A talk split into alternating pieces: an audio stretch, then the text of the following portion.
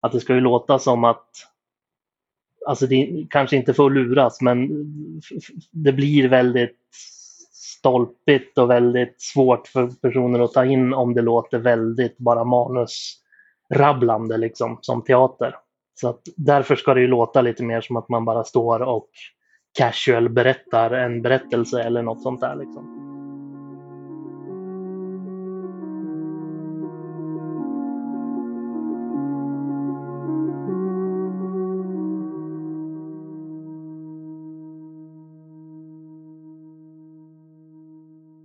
Hur är läget? Är det bra eller? Uh, ja, det är helt okej. Okay, får jag säga. Skönt. Ja. Skönt. Um, du är ju bland annat stand-up-komiker. Dagen till ära så har jag förberett ett litet hemmagjort skämt. Okej. Okay. Så är du redo? Uh, vänta, vänta lite, vänta lite. Okej, okay, nu. Nu är jag redo. Okej, okay, grymt. Så det här är lite internationell vibe. Så att man har det i åtanke. Okej, okay, okay. du, du vill kunna slå med skämtet utomlands också. Lite så. Ja. ja. Okej, okay, så. Vad heter en transaktion som går mellan hav och land? För skämtets bästa är väl bäst att jag säger att jag vet inte också. Jag vet inte heller ska jag säga. Men det är väl det. Är väl det. Ja. ja, men vad bra. Men då, då berättar jag då. Mar, som i hav. Äng, swish. Nej, okej. Okay. ja. Vad va, marr som i hav? Ja, det är lite, lite internationellt. Marr, eller man kan väl säga marr. Jag vet inte. Ja, det är något, något franskt alltså. Det är internationellt. okej, okay, ja, men hade jag kunnat franska? Är det franska eller? Jag vet inte. Uh, okay. Det här är ju lite pinsamt. ja, hade jag, hade jag varit lite mer språkligt bevandrad så hade det kanske funkat bättre på mig. Men det här är ju en, en viktig grej med skämt. Att du, du, du måste, det räcker ju inte att prova det på en person. Du, du får, det där tycker jag du ska ha som ett stående inslag i podden. Och se om, om gästerna förstår. Ja, men okej, okay, tack, tack för att jag fick testa i alla fall. Ja, men eh, nog om det och eh, mer om stand-up till att börja med. Vad skulle du säga är det bästa med stand-up? Eh, alltså, för mig personligen är det ju så att jag alltid har använt humor som en kanal för att ta mig in i sociala sammanhang och så vidare. Så att, så att jag gillar ju hela den grejen när folk tycker att man är rolig och får stå på scenen och ha den där direktkontakten med folk i publiken som man kan få i stand-up är typ det roligaste du kan göra. Att liksom dra ett skämt som du själv har tänkt på och gott att vara osäker på om andra kommer förstå. Det vet, det vet ju du nu hur det, hur, hur det är. Eh, och ställa sig då och berätta det här skämtet och få med sig en hel publik på liksom hundra till hundrafemtio pers att förstå det här och ge kärlek tillbaka och sånt där, den känslan är ju obetalbar liksom, att, att stå och, och, och känna att det är inte bara jag som tyckte det här skämtet var kul, och den glädjen som man får dela med massa folk då är grym liksom, så att det, det, det är det allra bästa såklart. Ja, ja, men det, ja, jag kan tänka mig om man, eh, om man har skämt som är, som är roliga så, så ja. Eh, men finns det något specifikt tillfälle som fick dig att liksom få upp ögonen för stand-up, eller har det kommit smygandes eller så?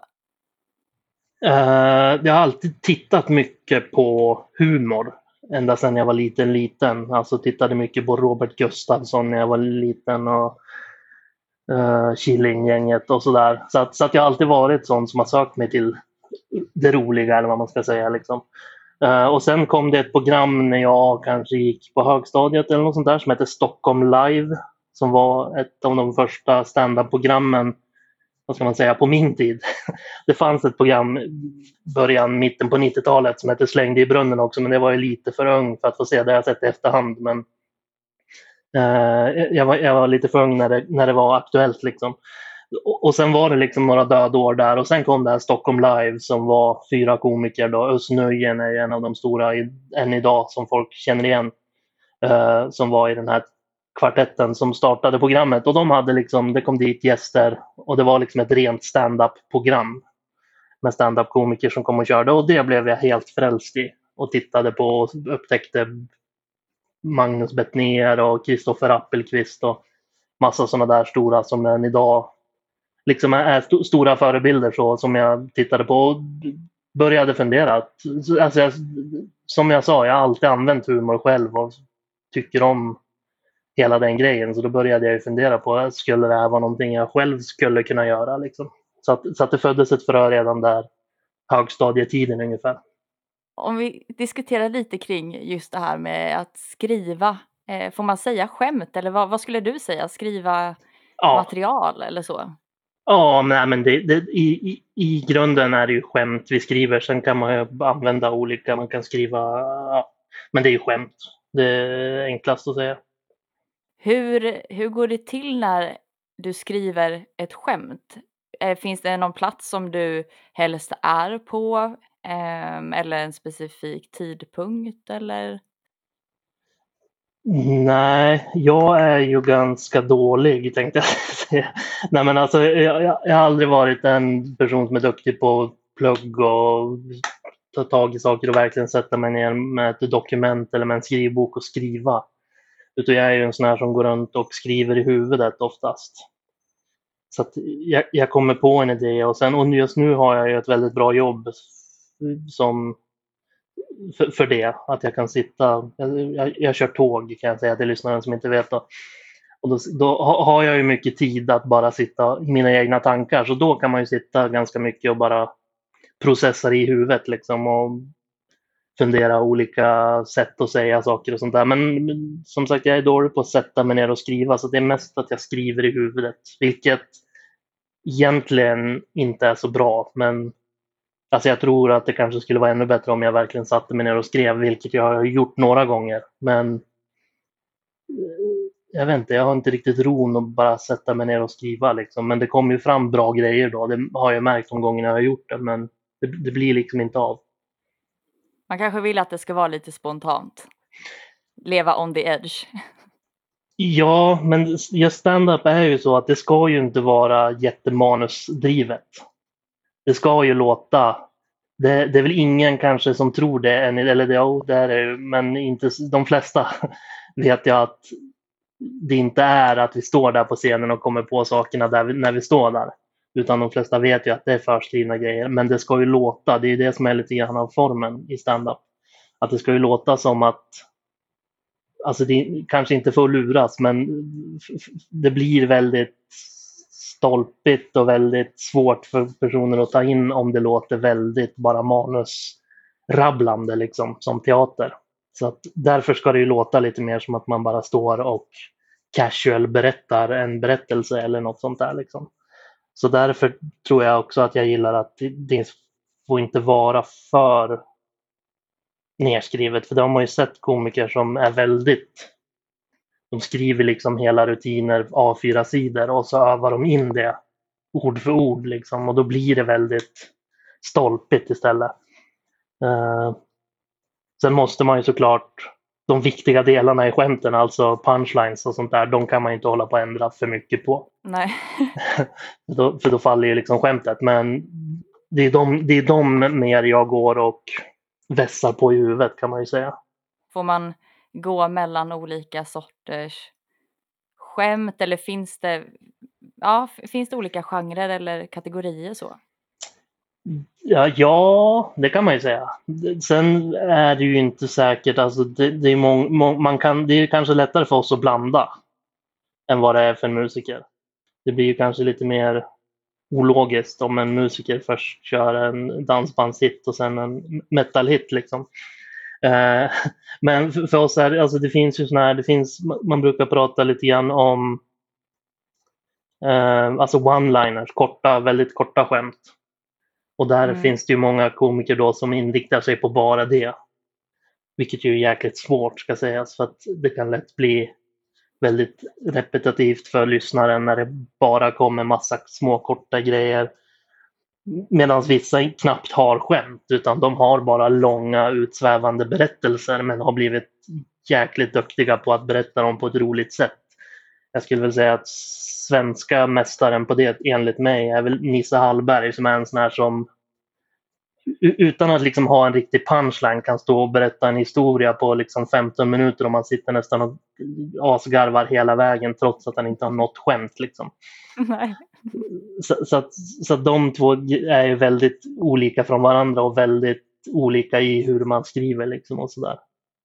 Och sen finns det ju såklart mycket så här eh, olika i hur man berättar sakerna på scen. Alltså det finns en stil som kallas för deadpan när man, och det är oftast one-liner komiker som drar den. Det är när man står bara rakt upp och ner, helt uttryckslös, säger skämten i stort sett. Um, alltså utan inlevelse då? Ja, eller någon, någon slags inlevelse måste man ju lära sig att ha ändå, som sagt. men, men utan att liksom, det är inget kroppsspråk eller massa miner och sånt där, utan det är egentligen bara att gå upp och så uh, ja, bara rabbla skämten rakt upp och ner liksom. Sen har du ju vissa som är väldigt, både är väldigt uttrycksfulla med kroppsspråk och sånt där, och dessutom använder det kanske väldigt mycket i sina skämt och sånt där. Så att det är också olika stilar sådär. Okej, och det här heter alltså deadpan? Ja, precis, det är det man kallar de som står eh, som sagt uttryckslösa, är väl det mer att de liksom bara står rakt upp och ner. Aron Flam, när han slog igenom, är väl ett klipp som många kanske har sett från Raw. Uh, är väl ett typexempel på en deadpan-rutin. En gammal, gammal rutin av Aron Flam. Uh, så den kan folk kolla på om de, om de vill ha ett exempel på deadpan. Okej. Okay. Det borde man ju köra i livet typ. Nej, jag kör en deadpan idag. Ja, men det gör man ibland va? Nästan. Ja, det gör man. Nästan. Du har ju tidigare drivit eh, en stand-up-klubb. Eh, Skratta med käften i Sundsvall. Eh, och när jag tänker på mig själv eh, med eh, musik, från att ha stått och enbart betraktat eh, band eller artister så som har spelat, eh, till att sen få ta steget bakom allting eh, och, och uppleva förberedelserna från att man skriver eh, texterna till att man repar, till att rigga upp och så. För din del, hur var det att driva en klubb och se allt på ett ännu djupare plan? Jag är fortfarande med lite grann, men jag har ju flyttat ifrån Sundsvall så att inte med lika mycket, men lite grann är jag fortfarande med och driver den klubben, även om den, den är på paus just nu då. Huvudanledningen till att vi har den där klubben och varför många har klubbar i mindre städer ute i landet är ju för att på något sätt skapa en egen scen till sig själv. För att man inte har, alltså det är svårt att, om man har ett vanligt jobb, att hålla på och åka till Stockholm och andra städer hela tiden. Så att man behöver på något sätt fixa en scen till sig själv i staden man bor i, som man lite mer regelbundet kan köra, även om det såklart inte blir samma sak som Stockholm där det finns tjugofem klubbar som kör flera dagar i veckan liksom och sådär, så att det blir ju såklart inte samma sak, men det gäller på något sätt att, att skapa scentid för sig själv, för stand-up är ju väldigt mycket så, det går inte riktigt att repa. Alltså du kan öva in vad du ska säga, men för att bli bättre på stand-up och för att veta vilka skämt som funkar, då måste du stå i skarpt läge framför publiken och köra liksom. Men känner du att publiken är olika beroende på om man är i en mindre stad eller om man är, ja men låt oss säga nu Stockholm exempelvis. Finns det olika förväntningar? Just det, att i Stockholm har de mer tillgång till humor, så att de kanske blir lite mer insatta i det och har lite mer koll på vad som gäller och ser stand-up oftare. Men det är skönt med en mix helt enkelt, och få förflytta sig mellan liten stad och storstad. Absolut, det finns, det, det, det finns jättemycket charm med båda, så att det är ingenting som jag egentligen föredrar. Jag har varit mer på mindre orter än i Stockholm innan jag bodde här i alla fall. Om vi för en stund förflyttar oss från stand-up till filmskapande, för om jag förstår det rätt så har du även lite rötter rötter inom filmskapande. Stämmer det? Inte på någon prof- professionell nivå, men lite över hobbylek eller vad man ska säga. Och du har studerat film, va? Ja, precis. Både, både gymnasiet gick jag medieprogrammet, så där läste vi lite film och sådär. Även om jag hade ljudmedier som mitt huvudfokus. Men sen var jag i U S A och gick på community college där i ett och ett halvt år och pluggade film production. Hur är eh, i, i U S A eh, och, och Sverige, tycker du att det skiljer sig mellan synsätten eller hur man ser på film? Är det någonting som, som utmärkte sig eller som du har tänkt på? Film i Sverige är ju liksom en förlängning av teater. Det finns ju liksom inga skådespelare som utbildar sig för att bli filmskådespelare, utan det är ju teat- teaterskådis man blir och sen kanske man får göra film också. Uh, I U S A är det ju mer inriktat på film. Allting liksom, film eller tv. Regisserar du eller skriver du så, eller är det ljudet? Nej, i, i film så har jag inte haft så mycket ljudfokus. Det var mest att det var en kurs som man skulle läsa som jag läste den där ljudkursen. Annars är det ju att skriva manus och regissera som jag har gjort inom film. Så att, så att de filmerna som vi har gjort. För sen när jag kom hem från U S A så tog jag och en kompis tag i saker och så startade vi ett litet...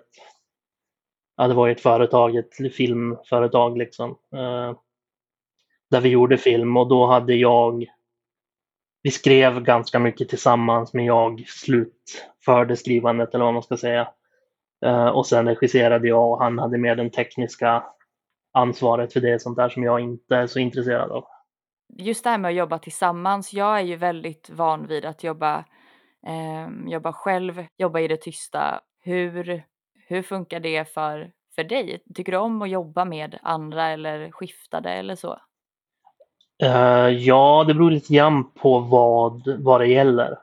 I film, där kände vi varandra så bra och visste båda vad vi ville göra, så att vi hade ganska samma tankesätt liksom. Så där var det ganska skönt att tillsammans sitta, sitta och diskutera. Och där är det ju lite större, alltså det är, det är liksom en berättelse, en händelse. Så där kunde man sitta liksom och säga, och sen händer det här, har, och så kom någon med, ja men det kanske kan bli så här att personen träffar den här sortens människa. Alltså det blir liksom mer att man kan sitta och diskutera kring det på ett annat sätt. Stand-upen är ju lite mer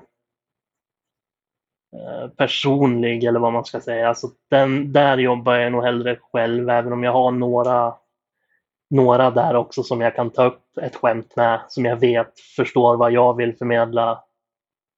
Om jag har kört fast någonstans och inte liksom hittar en bro över till punchlinen eller något sånt där, så kan jag ta upp det med dem.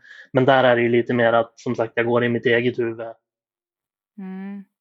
Och ja, jag, jag generellt sett ganska dålig koll på, eh, på film. Vad, vad är det som har fått dig att, att, fastna, att fastna för just... just film? Vad, vad känner du att du får exempelvis uttryck för i, i filmskapandet som, eh, som lockar dig?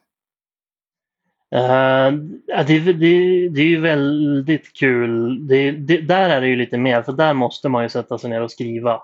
Alltså skriva ihop ett manus, skriva repliker, allt som händer så att man kan förmedla känslan till de som ska stå framför kameran och sånt där. Uh, Och det är ju, som, som du nämnde med musiken, en, eller jag tror att du nämnde något om det, att det är en väldigt mäktig känsla att se det gå från idé till ett manus till att få se folk stå framför kameran och verkligen ha fattat vad det är man vill försöka berätta, och sen även i klippet och se när det blir en färdig film liksom. Så att det är en En, en, en häftig kreativ upplevelse eller vad man ska säga. Det är ett väldigt bra kreativt utlopp att få berätta saker och få det liksom s- snyggt uppvisat eller vad man ska säga liksom.